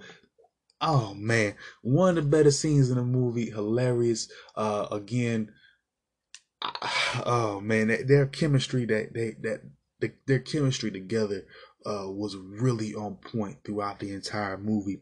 Uh, but again, uh, back to back to Mississippi, back to you know they they party at the at the bar. Uh, you know, Ray, he's playing poker. That's another one of his vices. He's playing poker against your man, uh, old, old Winston Hancock. Now he's played by another you know, another legend in the black movies. You already know Clarence Williams third, the Mr. AKA the sh- I got the shit. Okay, we already know. So a lot of legends in this movie, a lot of people ate off this movie was was fed because of this movie, and I love the connections that was made here. So many people in this movie. Uh, but uh, like I said, Clarence Williams third, he plays Winston Hancock, uh, a, a, a known a known poker player throughout the area, and he's a crooked one. So uh, eventually, long story short, he ends up, you know, taking, you know, not only beating up beating Ray out of his money, but also his daddy's watch. Now, at the same time, a little a little junt, real red bone junt pulls up on Claude, you know, and gets him to come out his his pocket for some for some trim. So they both, you know, end up without no money. So it, it, it eventually you know, Winston Hancock makes his way out of the out of the spot, and uh, eventually Ray finds out he was cheating, so he comes out of there. They storming out of there, but before they leave, before every you know, before that happens, uh, Mr. You know, Mr. Hancock bumps into your boy Sheriff Pike. Now, Sheriff Pike, uh, he ends up showing up in, in two different spots of the movie, younger and older. But we're to talk about the younger one for right now, played by Ned Vaughn. Again, the amount of low key star power in this movie, y'all not feeling it, y'all not seeing me. Uh, Ned Vaughn was also in uh, Apollo 13. He also played uh, in another uh, predominantly black film, which I which I'll give him a plus for. He was in the, also in a movie about the Tuskegee Tuskegee Tuskegee, excuse me, the Tuskegee. Oh my God, the Tuskegee Airmen. Okay, there we go. He was also in a movie about the Tuskegee Airmen. So I gotta give him props for that, for just, you know, not being caught up in, you know, race and all that and, and showing up for movies like that. And and uh, he was also, if he's also familiar to you, he was also in uh LA Noire, the video game as well. So we got a we got a lot of low key, and I think this is one of the things that were over that was really overlooked about this movie. Again, this has so many star and burgundy stars and low key mid level stars in this movie. People slept on this movie so much, but anyways, we were introduced to Sheriff Pike, and again, we there's a lot of good uh screenwriting in this movie. Um, Sheriff Pike rolls up to Mister to Mister Hancock, and he's playing with Ray's watch. You know, playing a little song on it and um because it plays a little tune to it and it's really sentimental to ray. And again it's going to be a pivotal part of this, of this movie uh on its own. So winston hancock has it and out of nowhere sheriff pike uh rolls up. And uh he he, he says straight up he goes now winston i thought i told you that that i didn't want you in town anymore. To that effect. And then here comes mr winston hancock. Well i was gonna leave sheriff pike but your wife, she begged me to stay. Ooh, that made that white boy mad. He kicked him on the ground. On the way down, Winston Hancock slashed his face. And then you hear the, the ultimate line. You just committed murder, boy. And you, that's it. That's it. And eventually, that's when uh, Claude find out he been duped. Uh, I'm not sorry, uh, not Claude, but Ray found out he was duped by the uh, by the waitress at the at the bar. So he trying to find Winston, and uh, they find Winston, but he's dead. so they find Winston dead. Ray Ray picks through the the man's pockets for his daddy watch. He gets his daddy watch, and the minute they get the daddy watch, Bam, here come the hillbilly boys. What y'all doing over here? Damn. If they would have just, I'm sitting there in my head, even as a little kid, like, damn, if y'all would have just been faster, why y'all just ain't grab it and go? He was over here, Ray over there talking about, that's what you get, motherfucker. That's what you, I, am sitting there, tell, every time I used to watch the movie, I would tell him, move, Ray, go, Ray. Don't talk to him. Show enough, here come the redneck boy. I think you need to, I think y'all better come with us. Look like he dead. He ain't dead. He just sleeping. Nigga, you know they ain't listening to that. So, you know, they get taken, they get taken in. Uh, of course, the, the, the second, the deputy sheriff in charge, you know, he goes, well, looks like they found uh, these guys here with Winston Hancock under the hill. He was dead. That's it. Murder, huh? And then there goes Sheriff Pike. Murder, huh? and uh here comes Ray trying to buy his way out of it, or trying to, you know, convince him to get him get him out of the situation. He's like, "Don't y'all? Well, y'all ever heard of Spanky Johnson? He'll help you. He'll he'll give you some money if you. It ain't gonna work." The very next day, they all you heard the judge say was life, coldest shit I ever seen. Cause they was like, "Oh," cause the sheriff sure enough was like, "Oh well, if you telling the truth, you ain't got nothing to worry about." Oh, you right. They over here trying to convince themselves. Oh, you right. Showing up next scene. I love how the scene was cut and edited. Oh yeah, you right. If we tell the truth, showing up next day. Life. This a mistrial. This a mistrial. So they get they sent off to jail. Like I said, for life. And uh, this is when you start uh, seeing the other the other members of the cast. You start seeing the jail crew and all that. Um, and you got like I said, you got a wide array of people in this movie. Um, let me break them down real quick. Yeah, let me break them down real quick because there's a lot of them here. Um, like I said, a lot of the who's who of the black movies in the '90s and the early 2000s here. Again, a lot of just low key star power. Period. Um, but again, uh, they they first um, get in contact. Uh, their first real inmate interactions with Willie Long and he's a played by Obba Babatundé, uh, straight out of Oakland, if I'm not mistaken, the Bay Area. Uh, you know, like I said, really legendary, not necessarily legendary actor, but well-known actor. He played the Dean in How High. You know, just been around, just been around, and has so many acting credits again.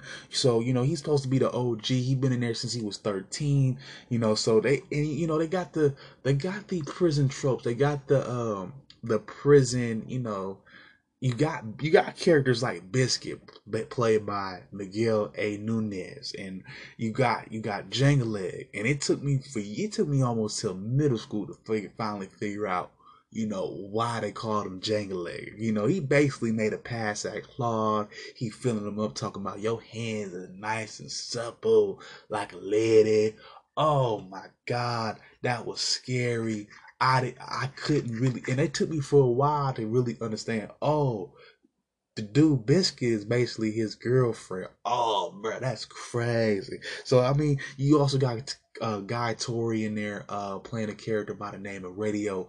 Uh, Radio's a fast talker. He's really into radios. He's to fix them and you know try to get uh, radio waves going. So he was all into that, putting on the games for people, uh, letting people listen to music and all that. So you had like different. You had a like I said a very interesting cast. Um, but um, you know again, you see those, you you get those prison, you know, circumstances. You got the big dude, gold mouth, asking for asking for uh your boy Claude cornbread. You gonna eat your cornbread? So he ends up, you know, Ray ends up fighting for him, taking that L for him. But again, like I said, you kind of get you kind of get an idea of what that that that stuff could be like. You sitting there, okay, you gonna have to fight, and you know, motherfuckers gonna want your food. You like, oh man, I don't want no parts of that. Uh, you also got you, the prison itself was uh, ran by uh, your boy Sergeant Dillard, who was played by Nick Cassavetes, of course, another another known actor, and he had his little uh his little sidekick, his little house nigga right by him, Hopping Bob. Uh, they wouldn't let you go over the gun line, or they was gonna shoot you. But you know they was not. I mean, of course, you know it being a jail movie. Of course, they was not gonna sit there and just take it. They was. I mean, they were gonna try to break free. Uh, of course, uh, one of their first major attempts, that being Claude and Ray, uh, they try to sneak out one night, but they end up running around in a circle. They thought they had a map that Cookie made for them. It was supposed to be the this it's supposed to be going to Greenville, but it turned out it just put them in a big ass circle, and they end up getting caught and bit by the dogs. And uh, they they got sent to one of the wardens or something of the of the prison system. They end up getting put in the hole. and uh, one thing I did like about the movie was that it you know, it, it showed the progression of just what life in prison can, prison can do. Uh, you saw them progress through the ages. Uh, you saw like eventually, like I said, uh, they first they first eventually came in there in the 30s. Uh, you also you see time develop. You see time last. They go into the 40s, World War II, and uh, this is the height of the black uh, the black baseball movement, the Negro leagues. And just so happens that one of the inmates that come there can't get right, is what they call it, because he couldn't speak. Now again, this for this guy can't get right is played by Bokeem Woodbine. Uh, now he couldn't talk, but he couldn't he couldn't visualize anything or he couldn't verbalize anything. But he happened to really be good at baseball, hella good at baseball, a real power hitter, and that would eventually attract the interest from a uh, a scout from the Negro Leagues uh, by the name of Stan Blocker. Now he's played by Noah Emmerich. Uh, Stan Blocker comes in and says, "Look, this man has you know." Real potential. Uh, he has the opportunity to, you know, do something in the league and get off this this prison. Uh, they have ways to work around that. So Claude and Ray, you know, try to get put on as well, uh, basically as his handlers. Uh, but also, you know, all you know, it doesn't work. They end up it ends up falling apart, and um, you know it's it's you know you i mean at least they try you know you can see you can see that. And then you also see with that field attempt you see that you see you see claude's frustration. And you see you know just how you know just how it's setting in that they're probably gonna be in there all their lives. And that's a very interesting scene to me. That was a very intense scene to me. Um it was the deepest scene. It wasn't my favorite, but it was the deepest scene to be to me in the movie. You kind of get the idea. Look, this is for life. This is what the movie is called. Um, and you know, you see that, and you know, time progresses.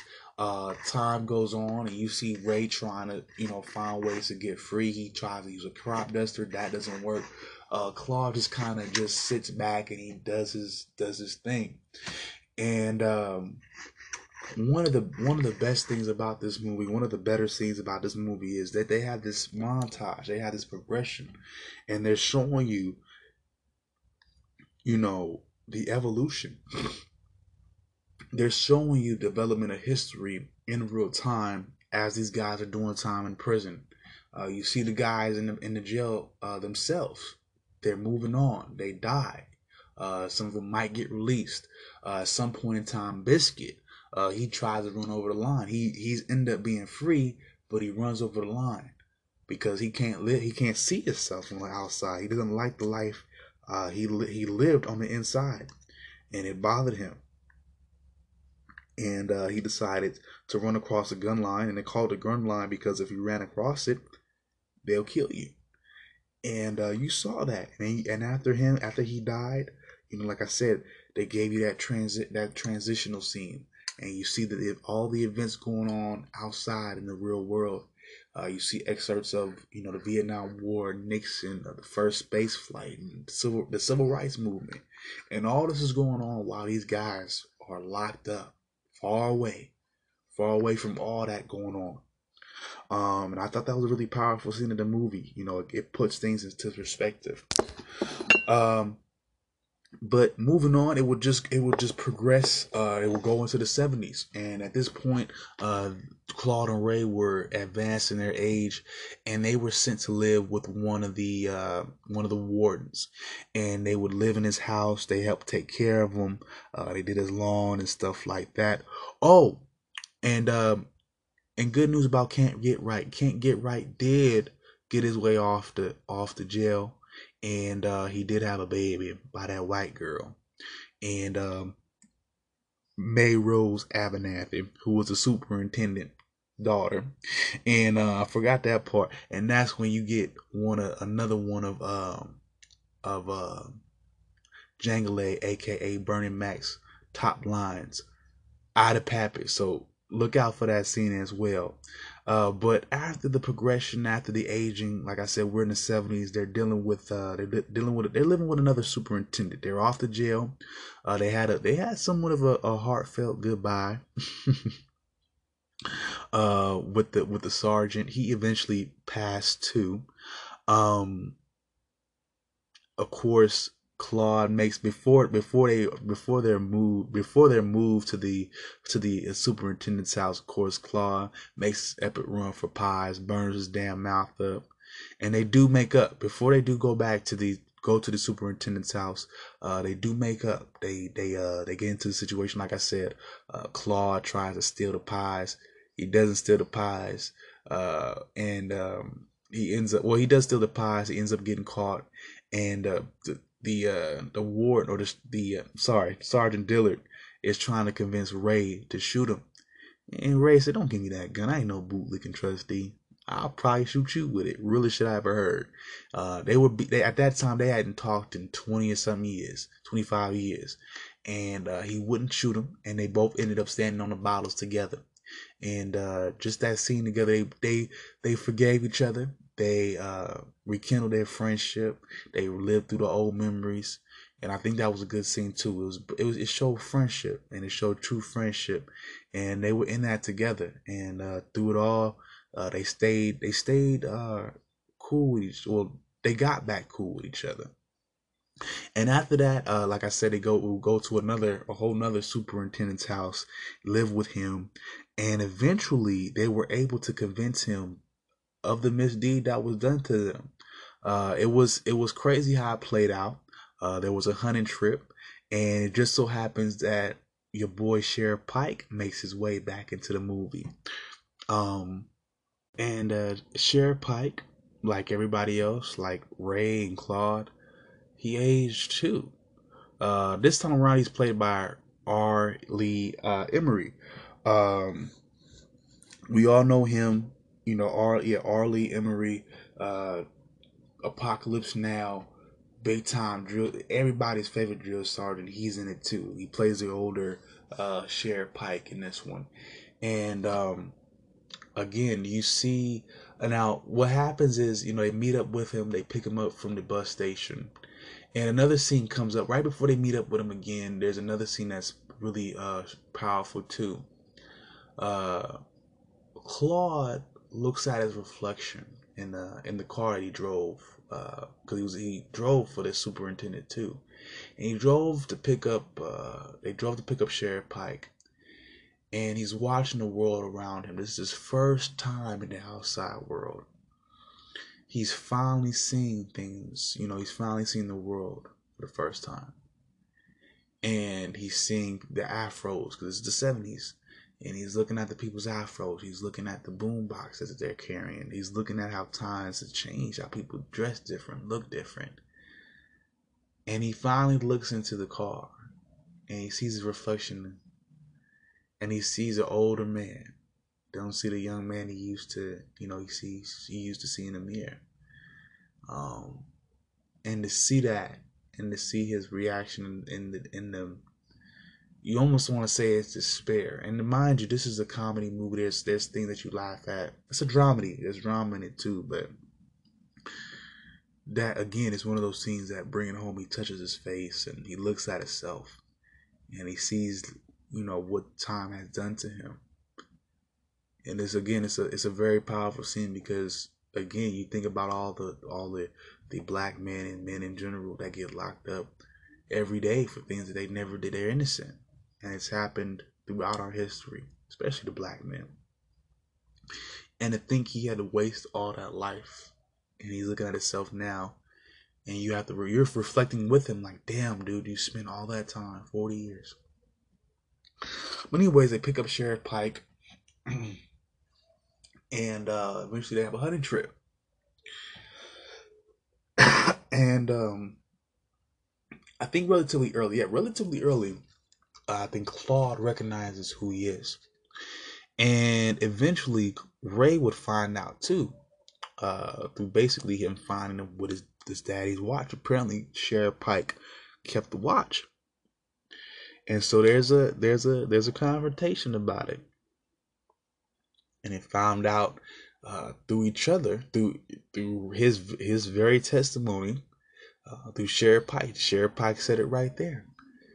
It doesn't matter now. The, the, the state got 40 years of cheap, cheap labor out the deal. And that almost got him shot. He pulls out a gun. He's about to shoot somebody. The superintendent, uh, the superintendent ends up shooting him. He's dead. And um, and uh, they were going to. And the cold part is, um, the investigating officer guys let it go. He didn't want to pursue it. And the superintendent they were living with decided uh, that he was going to write some clemency papers.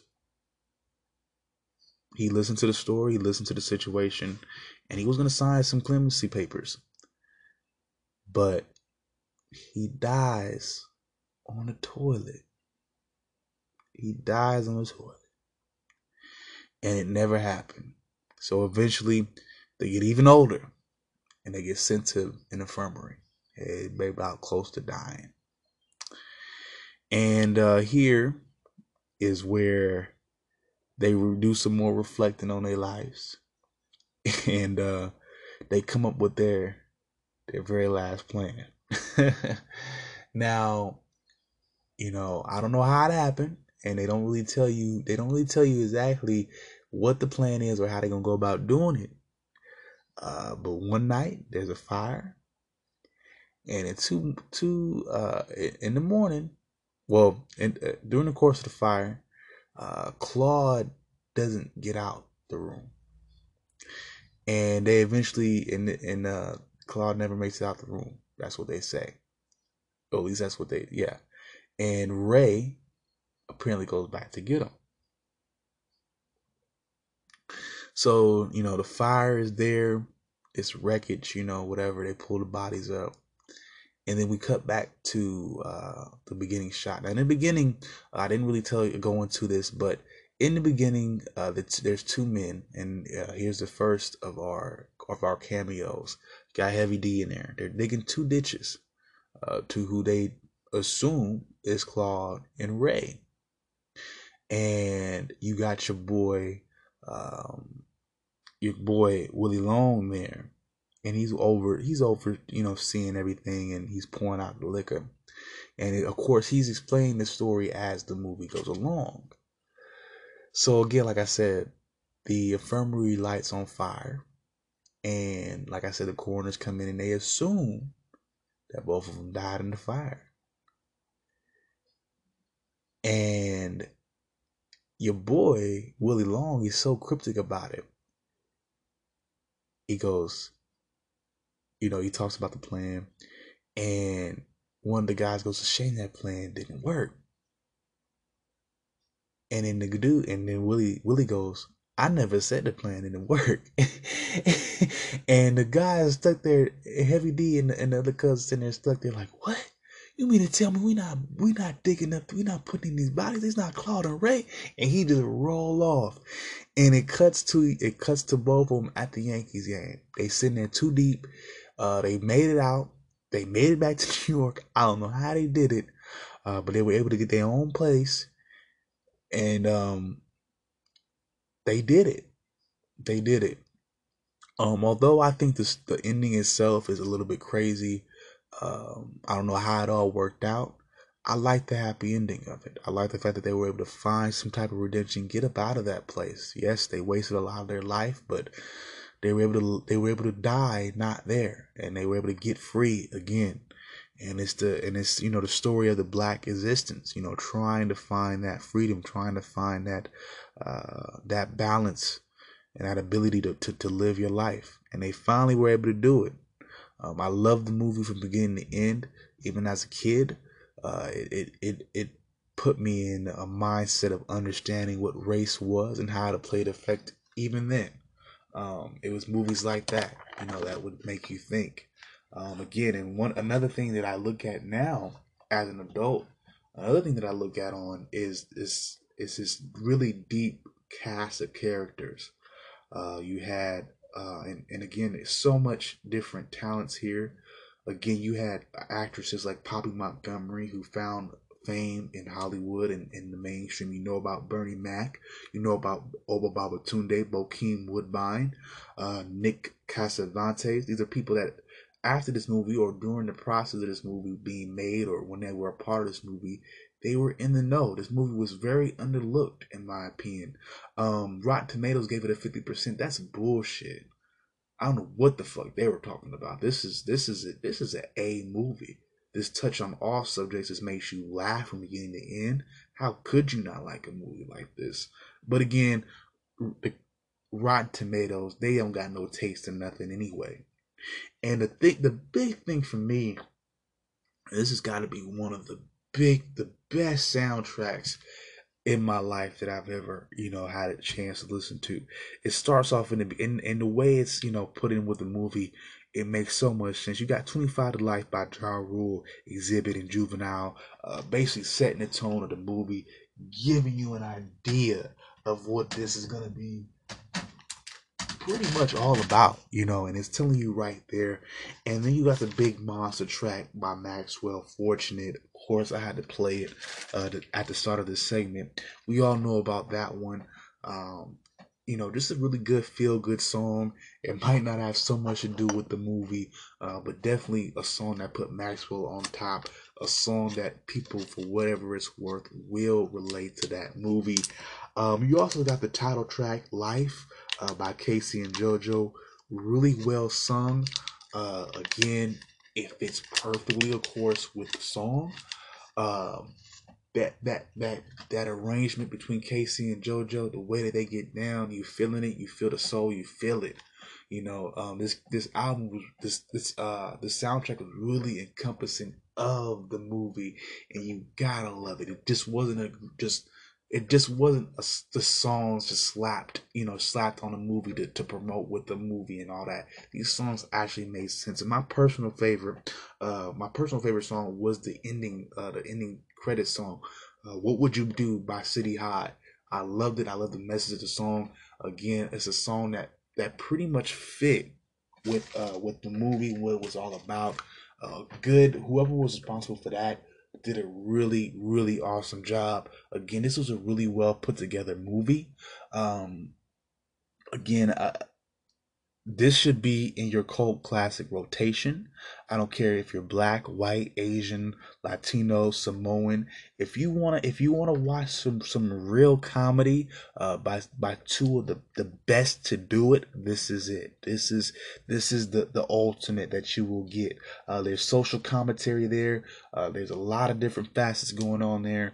Um, again, you have you have input of all that's going on in society throughout the various points in the movie. Again, like I said, you see you see how uh, you see how the world changes in front of their eyes. You see the you see uh, the the prohibition, the end of the prohibition era. You see the bootlegging era. Then you see the World War II era, the start of the the the Negro League era, and the the prevalence of sports in our community. You see that develop. You see life change uh, on the outside while these guys are locked inside, and they completely they get they get it right. And again, the comedy will always be on point, and it was a launching point for a lot of different uh, people. It was a it was a it was also a gathering spot for a lot of different people, uh, a lot of different well known and maybe some lesser known uh, actors and, and actresses. But again, it was just so deep and really underlooked. I would suggest that if you haven't watched it, watch it as soon as possible and talk to me. Tell me how you liked it, please. I love this movie from beginning to end. I'm gonna give this movie a 10 out of 10, five stars. This is the this is the definition of comedy. This is the definition of what you what you should be finding funny. This is funny. This is on point. This is relevant. Uh, even to today, this is relevant. This is socially relevant. This is socially relevant. Excuse me. This is socially aware, and it was done right, acted well, Uh, it was directed well, produced well. The soundtrack fitted. This is one of this was the best movie of that year. This is one of the this was the best movie of the late 2000s and one of the most underlooked movies in general of of all time. This is the movie Life. This is one of the this is one of our classics. Hold on to it. This is a black national treasure. With that being said, y'all, I'm gonna call it a wrap for tonight. My next episode, we're gonna be going in deep uh, with the world on the street.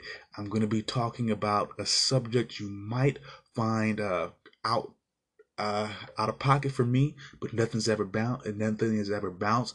Uh, it will not be what you're what you're thinking. It'll be more of an informative thing. I want to expose something to you guys, uh, and on top of that, we'll be checking in on the playoffs. Of course, uh, we will be having the uh, the Western and Eastern Conference Finals. So we'll be talking about that as well.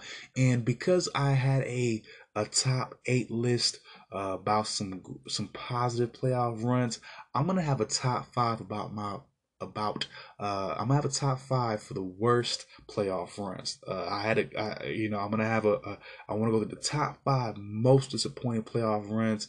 I think your Dallas, I think your Houston, your Houston Rockets are going to end up on that list. To be honest with you, uh, but I'm going to call it a wrap for tonight. If anybody hasn't told you yet, I love you. If you are looking to get in touch with me, I am on Facebook. Uh, E L J A M A H is the name. El Jamal or Johnny A D J A N I. Uh, I do have a Facebook page, uh, actual page for the show as well. Look it up. Never out of bounds. I am available. If you want to email me, I am available at eljb70 uh, elj butler excuse me 75 at gmail.com. Once again, that is elj just the letter J, butler75 at gmail.com. I am also on Instagram as well at El Jamal Ajani. That is E L J A M A H A D J A N I. Once again, that is E L J A M A H A D J A N I. Once again, this is Never Out of Bounds. This is your boy, El Jamal, signing out. Uh, be sure to interact with me, talk to me, reach out to me. I'm looking to take this to the next level. I this cannot happen without your help, but I do love you listening to me. I do love you giving me the ears tonight. Uh, thank you for waiting on me. This episode took a minute. I know I wanted to put it out tonight. I didn't know it would take this long, but here it is. Thank y'all. Y'all have a good night. Much love.